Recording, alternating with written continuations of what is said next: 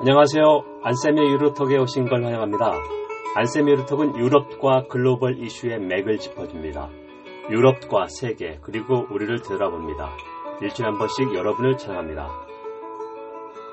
어, 맹추입니다. 서울은 영하 10도, 10 도 가까이 됐고요. 청취자 여러분 건강에 유의하시기 바랍니다. 제가 있는 경산도 어, 대구와 마찬가지로 좀 비교적 따뜻한 동네인데 영하 한 4, 5도 정도 됐습니다.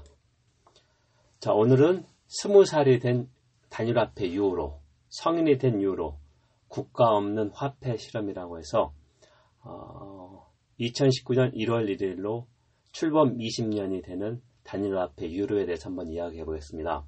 먼저 유럽의 주요 뉴스입니다. 첫 번째, 영국 하원이 12월 11일 화요일 어, 이 유로톡이 업로드되는 게 보통 화요일 날 오전 5시입니다. 아, 브렉시트 조약, EU 탈퇴 조약에 대해서 비준을 어, 비준 투표를 합니다. 우리 시각으로 하면 아, 12일 수요일 새벽 정도인데요. 어, 지금 모든 예상이 50표 이상 차이로 부결될 것이다. 이렇게 생각합니다. 자, 그러면 어, 앞으로 어떤 일이 생길까? 어, 영국은 대의제 민주주의 국가니까 국민 투표는 말 그대로 어, 떻게 보면은 의회가 역할을 못하고 있거나 어, 유럽 통합처럼 어, 국민의 호불호가 극명히 갈리는 이슈에 대해서 한 거기 때문에 일단 의회가 어, 지난주 어, 수정안을 통해서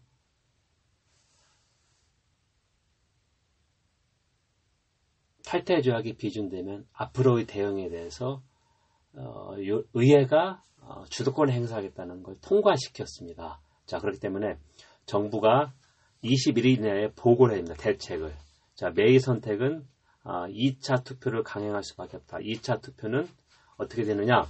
13, 14일, 12월 13, 14일에 브뤼셀에서 유럽 이사회 EU 28개국 정상회담이 열립니다. 자, 그럼 메이는 가서 어, 북아일랜드와 아일랜드 국경 통제 없음 유지, 백스탑이라고 합니다. 후방 안전 장치 때문에 어, 부결됐다. 이걸 좀 고쳐달라 이런 요구를 할 것으로 보이는데 이후의 입장은 어, 근본적 제약상은 없다. 하지만 어, 법적 구속력이 없는 정치선언, 어, 제가 2주 전에 대구 MBC에서 어, 설명했습니다. 정치선언은 약간 어, 보장을 해줄 수 있다. 약간이니까 어, 비준을 받게 좀 유리하게 해석할 수 있게 있다는 얘기죠. 자, 여기까지 다시 투표할 테고, 그럼 2차 투표에서도 부결되면 어떨 것이냐? 이럴 경우에 노동당은 총리를 불신임해서 조기 총선을 하려고 한다. 자기들 이유하기 때문에. 하지만 어, 보수당은 총리를 해임한다고 문제가 해결되는 거 아니고 조기 총선은 더군다나 어, 보수당에 불리한 것이다. 그래서 3분의 2가 의회의 조기 해산에 동의해야 되기 때문에 조기 총선은 쉽지 않다. 자 그러면 어, 한두 달 이내에 어, 의회 내 다수는 no deal 브렉시트는 안 된다는 합의가 되어 있습니다. 어, 경성, 강경 브렉시트 지지자들 제외하고 자 그렇다면 제2 국민투표 가능성이 상당히 높아진다. 한두 달 전에 그렇습니다. 1년 전만 해도 제2국민투표는 먼 나라에 여겼었는데 지금은 상황이 아, 막판으로 치닫고 있습니다. 그래서 한두 달 정도 보면 제2국민투표로 의회 의견이 모아질 수 있다. 그런데 제2국민투표가 한두 달에 되는 게 아닙니다. 빨라야 다섯 달, 여섯 달이 갑니다. 왜냐하면 제2국민투표에 대한 법안이 의회를 통과해야 되고 질문에 대해서 합의해야 됩니다. 질문이 어, 메이 총리가 합의한 탈퇴 조약에 승인할 것이냐 아니면 이후에 잔류할 것이냐. 거르데스 가면 세 가지 질문. EU 탈퇴조에 대한 탈퇴, 아니면 노딜 브렉시트, 탈퇴조 없이 무조건 탈퇴하자. 아니면 세 번째 질문으로, 어, EU 잔류. 자, 질문을 몇 개로 할 것이냐. 이게 이제 합의가 돼야 되는데, 어, 의회 합의가 쉽지 않을 것입니다. 또 하나는 얘기하는 게 1단계, 2단계로 나눴다. 1단계, 1단계 국민투표는 EU 탈퇴조약 수용 아니면 거부. 그 다음에 두 번째, 그럼 대안으로서 어, 잔류 아니면 소프트 브렉시트 아니면은 no deal 브렉시트 여러 가지 대안이 있는데 아직까지 좀 구체적이는 그렇습니다. 자, 두 번째 어, 독일 여당이죠. 집권 여당 CDU 기, 독교 민주연합 기민당의 새 당수로 AKK가 선출됐습니다. 제가 일주 전에 주요 뉴스에서 설명드렸는데요. 아, 아네그렛 크람프 카렌 바우어라는 여성 정치인입니다. 어, 미니 메르켈이라고 불리, 고 있으며 메르켈 정책을 어, 상당 부분 수용할 것이다.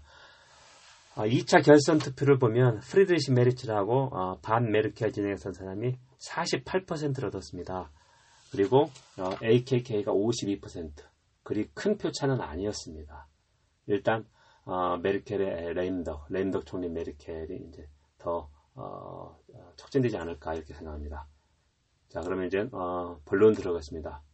단일화폐 유로 어, 출범 일지를 한번 보겠습니다. 1999년 1월 1일 아, 국제무대에 데뷔했습니다. 아, 데뷔했다는 것은 국제무대에서 결제 통화로는 쓰였지만 어, 이후 현국 시민들이 준비가 필요했기 때문에 실물 화폐가 통용된 것은 2002년 1월 1일입니다. 그러니까 만 3년 동안 준비 기간을 두었습니다. changeover period라고 합니다. 갑자기 유로화가 출범한 게 아니라 1979년에 EMS라고 하는 유럽 통화 체제가 있었습니다. 어, 요걸 좀 꾸준하게 하고 있다가 어, 1989년 독일 베를린 장벽이 붕괴되면서 어, 독일이 갑자기 어, 새로운 어, EU의 패권으로 도전할 위험이 있었다. 그래서 프랑스가 어, 독일 통일의 대가로 독일 마르크와 유럽에서는 어, 달러와 기념해서 기초 통화 역할을 했습니다. 자, 간단히 설명하자면 어, 유로와 출범은 경제적 논리보다는 정치적 논리가 상당히 앞섰다고 볼 수 있습니다. 자, 그러면 의의는 뭐냐? 우리는 어, 독립국가라면 자기 나라 화폐, 고유 화폐 쓰는 걸 당연히 여깁니다. 자 그리고 다른 나라의 식민지 되고 그러면 어, 여러분 식민지가 모국, 어, 제국주의 국가의 화폐를 받을 수 있는데요.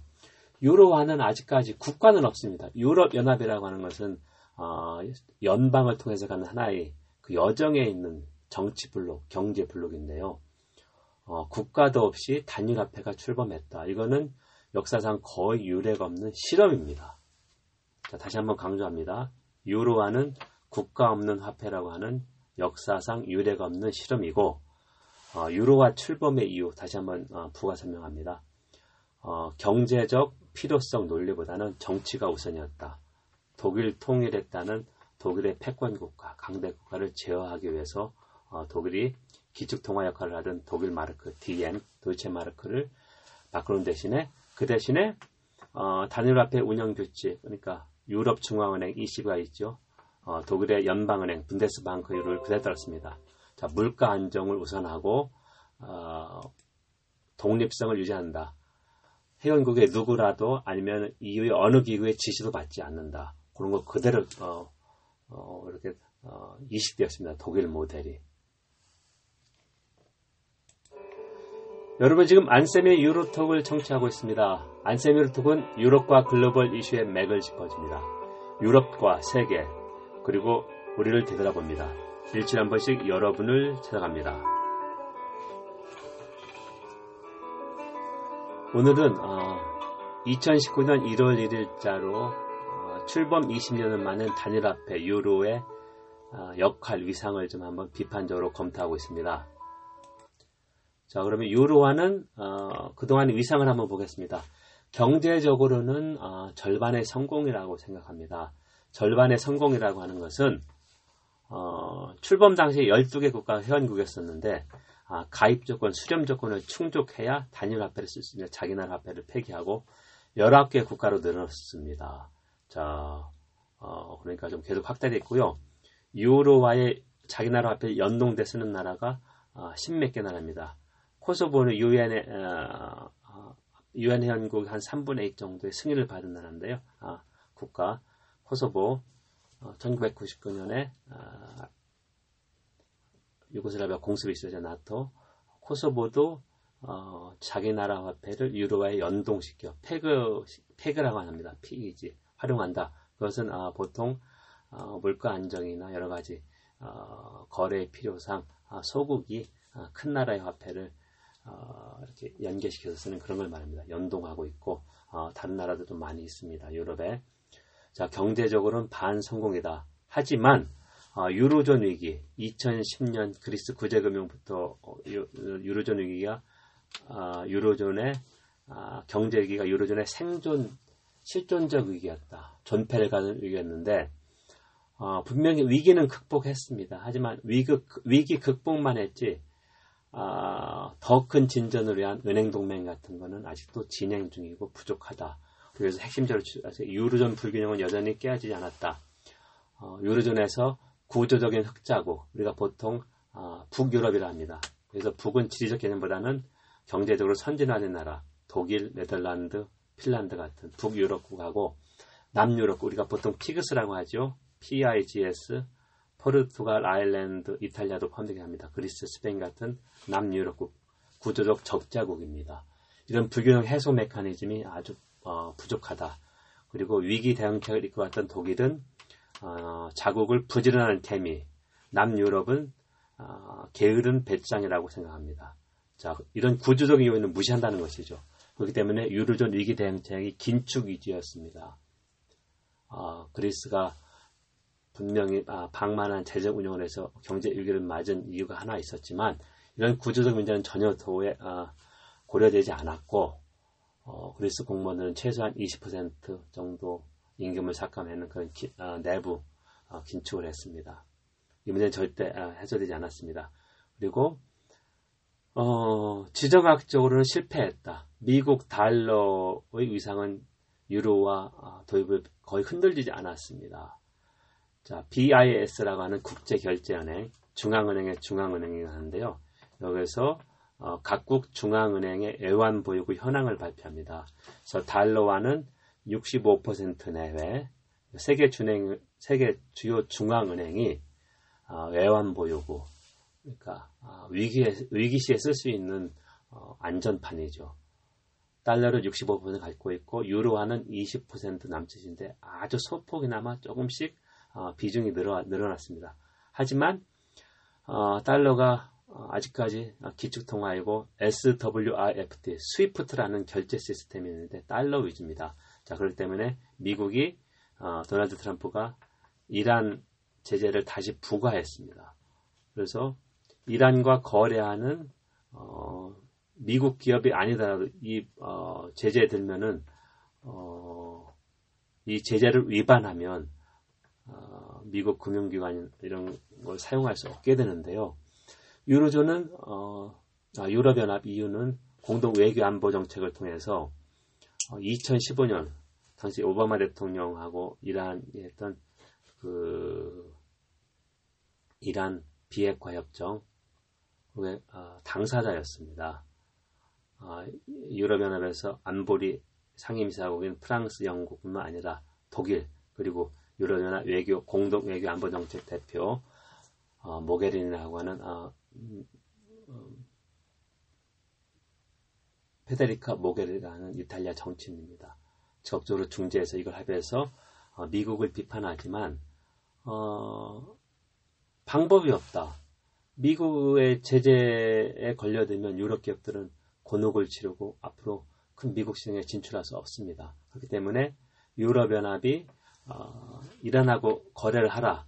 현국 기업들이 하지만 현국 기업들이 일단 꺼리고 어, 일단 해준다는 게그 자금을 예를 들면 유로화로 어, 대신 결제해주겠다는 그런 거밖에 없습니다. 자, 이 말은 어, 유로화는 경제적 논리보다 정치적 수단을 했고 정치적 수단인 것은 유럽 통합을 강화하기 위한 하나의 촉진제였다. 하지만 어, 통화, 화폐라고 하는 것은 분명히 지정학적 역할이 있는데 어, 유로존 지도자들이 이런 쪽은 애써 외면했습니다. 자, 그럼 앞으로 어떻게 될 것이냐? 어, 이후 행정부 역할하는 집행위원회가 12월 6일 날 어, 유로와의 글로벌 역할을 강화하겠다는 그런 아, 제안을 했습니다. 그래서 2019년 상반기 내에 좀 구체적인 어, 제안이 나올 텐데요. 아, 그 제목이 Towards a Stronger International Role of the Euro 유로와의 아, 국제적 역할을 좀 더 강화하자 이렇게 얘기를 했는데요. 어, 단일화폐를 자유주의 규칙에 기반한 자유주의 국제 질서 유지의 하나의 어, 정책 수단으로 사용하겠다. 그 다음에 에너지 그러니까 석유나 가스, 에너지 투자와 교역에서 유로화 결제를 늘리겠다. 어, 지금 오페크 석유 수출 기구하고 교류하는 대부분 달러를 쓰는데 이후 현고 그렇죠. 이걸 선호한다 달러를. 근데 이제 유로를 더 쓰자. 어, 그런 쪽으로 한번 정책을 마련해 보겠다 이런 얘기입니다.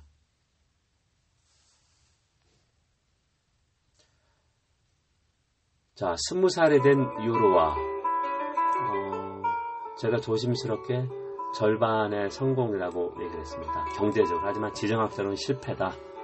근데 화폐라고 하는 것은 두 개가 같이 가야 된다. 그리고 다시 한번 강조하지만 유로화는 역사상 어, 유례가 없는 실험입니다. 국가 없는 화폐이기 때문입니다. 자, 그렇기 때문에 유로화의 문제가 여기서 계속 드러났습니다.